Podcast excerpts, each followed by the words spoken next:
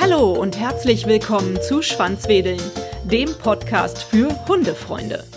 Hallo, schön euch heute wieder hier begrüßen zu dürfen. Es ist schon wieder fünf Wochen her, dass ich mich mit Melanie Czontek in ihrer Tierheilkundepraxis hier in Köln getroffen habe. Vor fünf Wochen ging es um das Thema Zeckenschutz. Und was soll ich sagen? Lola hatte seitdem zwei Zecken. Ihr wuscheliges Fell lädt die blöden Viecher trotz Vorsichtsmaßnahmen wohl immer wieder ein zu verweilen. Ich habe die Zecken jedes Mal frühzeitig gezogen und natürlich geflucht. Doch wer weiß, wie viele Zecken Lola gehabt hätte, wenn wir präventiv nichts unternommen hätten. Wenn euch das Thema interessiert und ihr die Episode 34 von Schwanzwedel noch nicht kennt, dann hört doch mal rein, welche Tipps uns Melanie dort gegeben hat. Heute geht es bei der Rubrik Bleibt gesund im Gespräch mit Tierheilpraktikerin Melanie Czontek um das Thema Hausapotheke. Welche Mittelchen und Dinge empfiehlt es sich zu Hause zu haben, um der Fellnase im Notfall erste Hilfe zu leisten oder selber zu verarzten, was möglich ist. Ich bin mal wieder bei der lieben Melanie in ihrer Praxis. Hallo liebe Melanie. Heute ist unser Thema die Hausapotheke fürs Tier. Was gehört denn aus der Sicht einer Naturheilpraktikerin in die Hausapotheke für einen Hund? Ja, also in die Hausapotheke. Ich würde jetzt das versuchen, mal so ein bisschen aufzuteilen, in welche, was kann denn überhaupt vorkommen mm, an Dingen, die ich erstmal als äh, Besitzer selber behandeln kann. Mhm. Würde ich mal anfangen beim Magen-Darm-Trakt. Also ich meine, Durchfall ist so das häufigste, glaube ich, mit dem wir so ausgesetzt sind mit unseren Hunden. Da ist jetzt mal so ein bisschen die Frage, woher kommt so ein Durchfall und wie schlimm ist der? Ne? Also wenn der ähm, Kot einfach nur ein bisschen matschig ist, weil der Hund irgendwie gestern irgendwas gegessen hat, was er nicht so gut vertragen hat, dann ist eigentlich erstmal das beste Mittel. Dafür braucht man gar nichts im Haus. 24 Stunden nichts essen. Das ist das Einfachste. Wenn aber jetzt auch so ein Durchfall ist, der aufgrund irgendwie von ja, nicht nur so eine Unverträglichkeit, sondern wenn er wirklich was Schlechtes gegessen hat. Das heißt dann wirklich, es ist nicht nur ein bisschen matschiger Kot, sondern es ist wässrig. Der Kotabsatz kann nicht eingehalten werden, die Intervalle sind erhöht und Nahrungskarenz bessert auch nicht. Das heißt, der hat nicht gegessen, der rennt aber trotzdem. Mhm. Ne? Also so einen richtigen Magen-Darm-Virus zum mhm. Beispiel, ne? kennen wir ja auch. Dann reicht halt nur Nahrungsentzug nicht. Das wäre auf jeden Fall erstmal so eine Unterscheidung, wo man sich als ähm, Tierbesitzer auch immer schon mal fragen kann, ne? kann ich das selber behandeln oder sollte ich äh, zum Tierarzt gehen.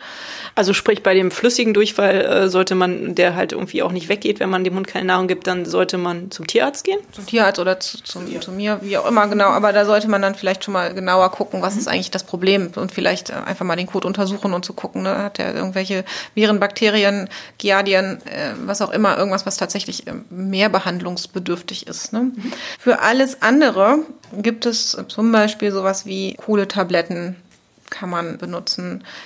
Ich benutze ganz, ganz gerne bei Durchfall zunächst einfach immer Zeolit. Das ist ein Vulkanmineralgestein, was äh, im Prinzip so ein bisschen wie Heilerde, nur ein bisschen stärker. Also das äh, nutzen viele auch zum Entgiften. Was macht das? Das nimmt halt im Darm bestimmte Giftstoffe aus und leitet die schon mal mit aus, so dass man da auf jeden Fall schon mal je nachdem, wenn man da so viel Gärungen hat oder so, dann hat man eben bestimmte Gifte im Darm, die dann eben so einen Durchfall eben auch mal auslösen können. Und das hilft oft auch schon sehr gut, wenn man das ähm, dann mal dazu gibt. Ein anderes Mittel aus dem Bereich Homöopathie, das kennen halt auch sehr, sehr viele, ist dieses ganz typische ähm, Anwendungsgebiet für Nux vomica.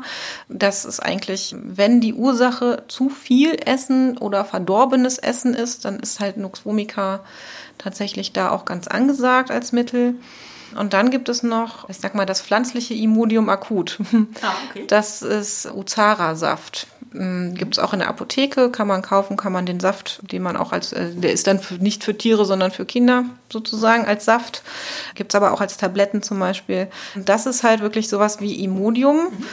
Also stoppt diesen Durchfall, reguliert die Darmtätigkeit, ist krampflösend, ist aber eben auch, wenn man dann eben die Ursache des Durchfalls nicht ganz genau kennt, auch ein bisschen mit Vorsicht zu genießen. Weil äh, letztlich, wenn irgendwas im Darm ist, was da raus soll, was der Körper raushaben will, dann muss es auch raus. Und wenn man dann eben das unterbindet, eben durch so ein durch sowas wie Uzara oder Imodium, dann ist das nicht gut. Das heißt, da muss man wirklich immer so ein bisschen auch abwägen, gebe ich sowas oder nicht. Hm. Aber da im Zweifel halt dann lieber Rücksprache mit Tierarzt oder Tierheilpraktiker, genau. Richtig, okay, verstehe. Genau, das sind aber so eigentlich die, ja, die besten Mittel, also was man so im Haus haben sollte, eben vielleicht. Äh, um das nochmal zusammenfassen.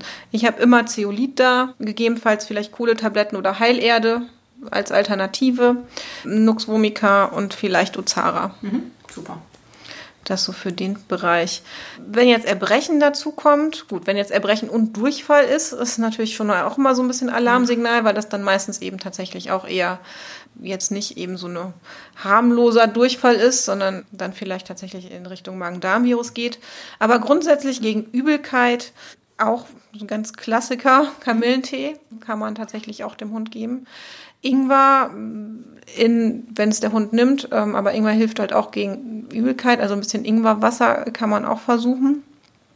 Das sind so Dinge, an die man noch bei Übelkeit nehmen kann, wenn es so ein Reflux hat, also wenn es so Aufstoßen hat, wenn man das Gefühl hat, der Hund hat so ein bisschen Sodbrennen, ist auch ein sehr gutes Mittel Ulmenrinde. Kann man auch gut online kaufen. Und daraus kann man dann so einen kleinen Sirup machen, der sich gut auf die Magenschleimhaut legt und mhm. die ein bisschen auskleidet, wenn Schön. da irgendwie Übelkeit im Spiel ist. Mhm. Dann hatten wir eben auch noch drüber gesprochen, was äh, kann ich denn meinem Hund vielleicht geben, wenn ich weiß, ah. der hat irgendwas äh, gegessen, was er nicht essen sollte. Mhm.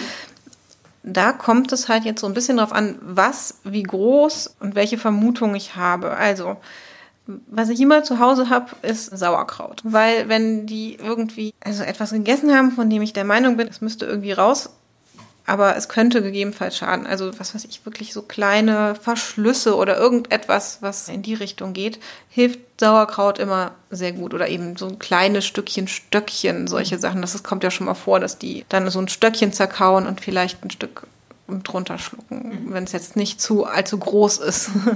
Ich hatte am Anfang immer Angst, dass Lola ein Stück Lego verschluckt. Ja. Also irgendwie von diesen, keine Ahnung, was es da alles gibt, diese ganzen kleinen Dinge, die genau. so zu diesen Waffen und sowas dazugehören. Aber es ist zum Glück nie passiert. Ja, aber für sowas ja. wäre halt tatsächlich dann Sauerkraut ja. einfach gut, weil es sich um das um darum wickelt und es mit raus befördert. Ne?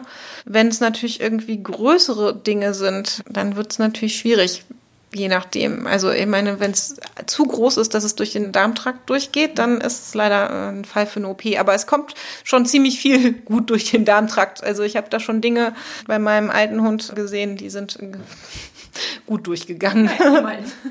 ähm, wenn es jetzt um, um, so giftige Sachen geht, ne, da ist natürlich immer, wenn man es wirklich gesehen hat und man weiß, es ist irgendwas Giftiges gewesen und man ist schnell, dann ist immer die beste Möglichkeit erbrechen lassen. Also Tierarzt, Spritze, erbrechen lassen.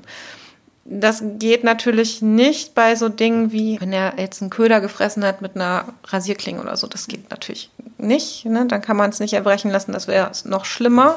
Aber wenn er jetzt irgendwo draußen keine Ahnung, oder drin irgendwelches, was halt mir jetzt gerade die giftiges ein, was nicht ganz so dramatisch ist, vielleicht eine, ähm, wenn er sich über die Schokolade hergemacht hat. So. Der äh, Kinderschokoladen-Weihnachtsmann, keine Ahnung. Da kann man dann immer noch ein bisschen ausrechnen, auch nach Gewicht. Wie giftig ist das jetzt für den Hund? Aber wenn es schon vom Gewicht her so ist, dass es zu giftig ist, dann auf jeden Fall erbrechen lassen. Äh, darf ich da mal kurz zwischenfragen? Also ich habe irgendwann mal gelesen, dass man auch irgendwas geben kann, dass die Hunde sich erbrechen. Also klar, zum Tierarzt fahren ist äh, definitiv, wenn man äh, Sorge hat um den Hund, äh, immer eine gute Lösung. Aber ähm, gibt es auch irgendwas, was man geben kann zu Hause, dass die sich sofort erbrechen? Ich dachte, es gäbe irgendwas. Nee, eigentlich okay. nicht. Also auf gar keinen Fall Salzwasser trinken lassen oder so. Okay. Das, sowas liest man ja schon mal, aber das würde ich nicht machen. Okay, gut. Ja, gut, dass du das sagst, ja. Das heißt, wir haben jetzt so ein bisschen die Magen-Darm-Erkrankungen ja. und was wir da zu Hause haben sollten durch. Das haben wir noch oft? So Juckreiz-Geschichten zum Beispiel. Gut, Juckreiz ist natürlich ein sehr, sehr breites Thema. Da empfiehlt sich natürlich zu gucken, was steckt dahinter. Aber Milben kenne ich zum Beispiel. Ja, ne, da brauchst du jetzt tatsächlich ja etwas mehr als ein Hausmittel. Mhm. Gut, du kannst äh, vielleicht versuchen, mit verdünntem Apfelessig mal äh, mhm. äh, die Stelle zu reinigen und zu gucken, ob es hilft.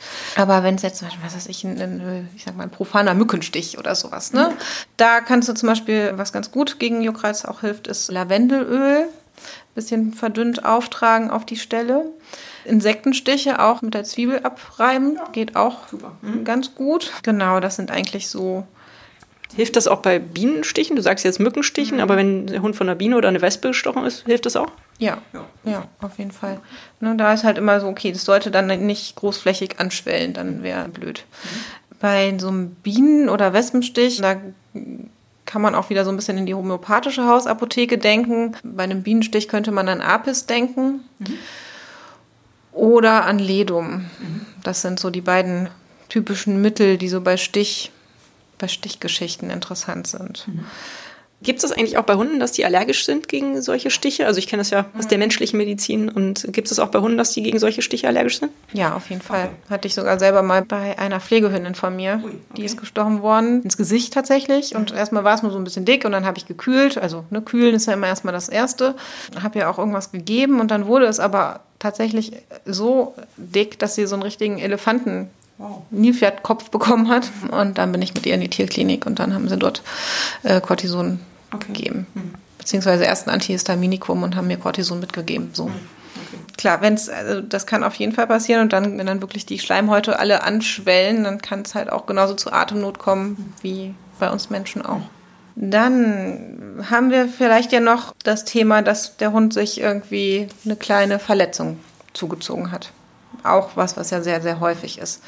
Dafür wäre es auf jeden Fall erstmal gut, wir hätten ein Desinfektionsspray da.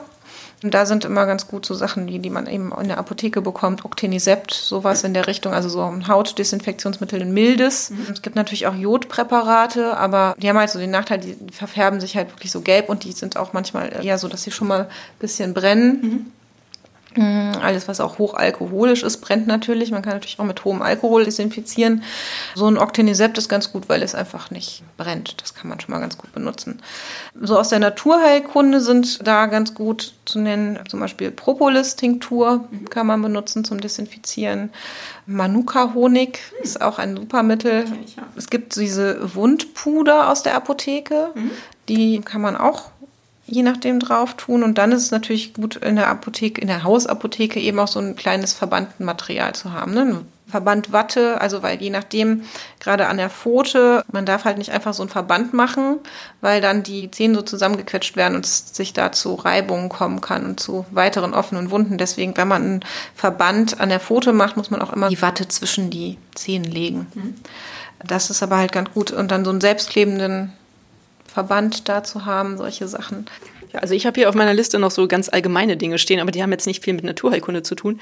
Ja, genau, Verbandwatte, Mullkompressen, Verbandschere, natürlich äh, abgerundete Spitze, Einmalhandschuhe. Wann benutzt man eigentlich Einmalhandschuhe? Also irgendwie im Internet habe ich nur gefunden, ja, wenn es jetzt eine größere Wunde ist, sollte man auf jeden Fall mit Einmalhandschuhen hantieren, damit man sich nicht noch irgendwo den Hund da nicht noch mehr Infektionen irgendwie in die Wunde bringt oder so. Mhm.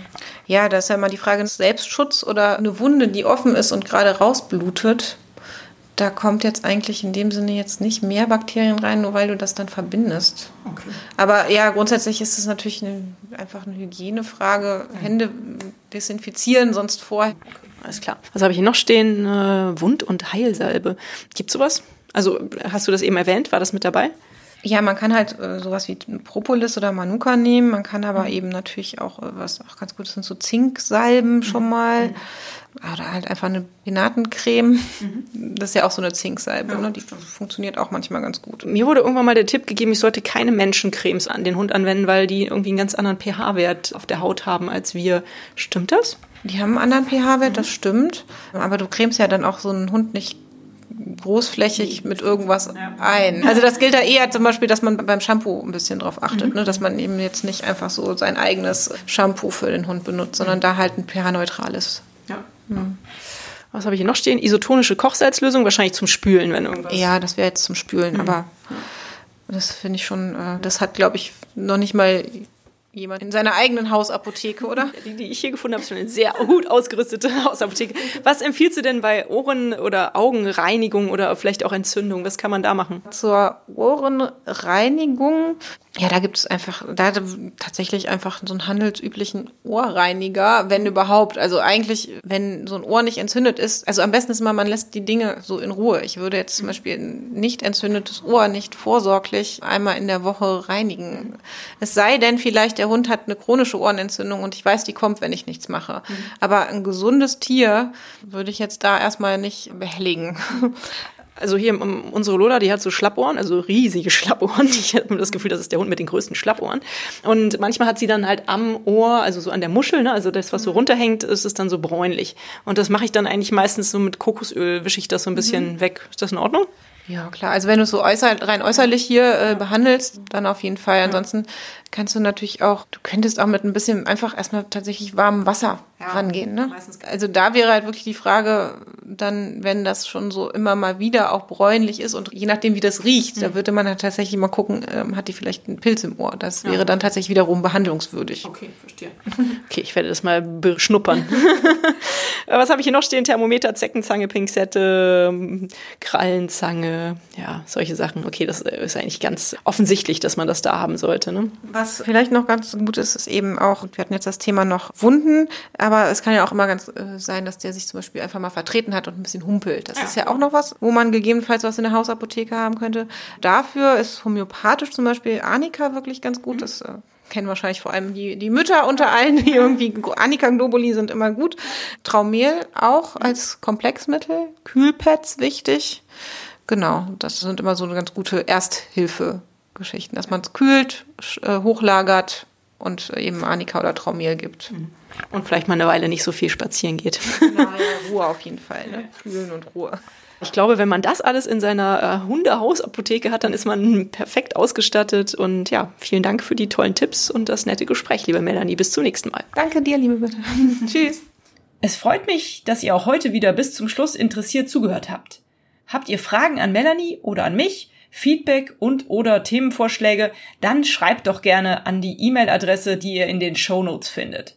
Dort findet ihr auch den Link zur 16. Folge von Schwanzwedeln, in der ich Melanie kennengelernt habe. Und auch den Link zu ihrer Homepage, wenn ihr Kontakt mit ihr aufnehmen möchtet. Uns und unseren Fellnasen wünsche ich vor allem, bleibt gesund und bis zum nächsten Mal. Hat euch dieser Podcast gefallen, dann teilt ihn doch mit euren Freunden und gebt mir eine 5-Sterne-Bewertung denn nur so werden auch andere Hundefreunde auf den Podcast aufmerksam. Nun knuddelt euren Hund und gebt ihm ein Leckerchen und sorgt für ein Schwanzwedeln. Bis zur nächsten Folge. Wuff und tschüss.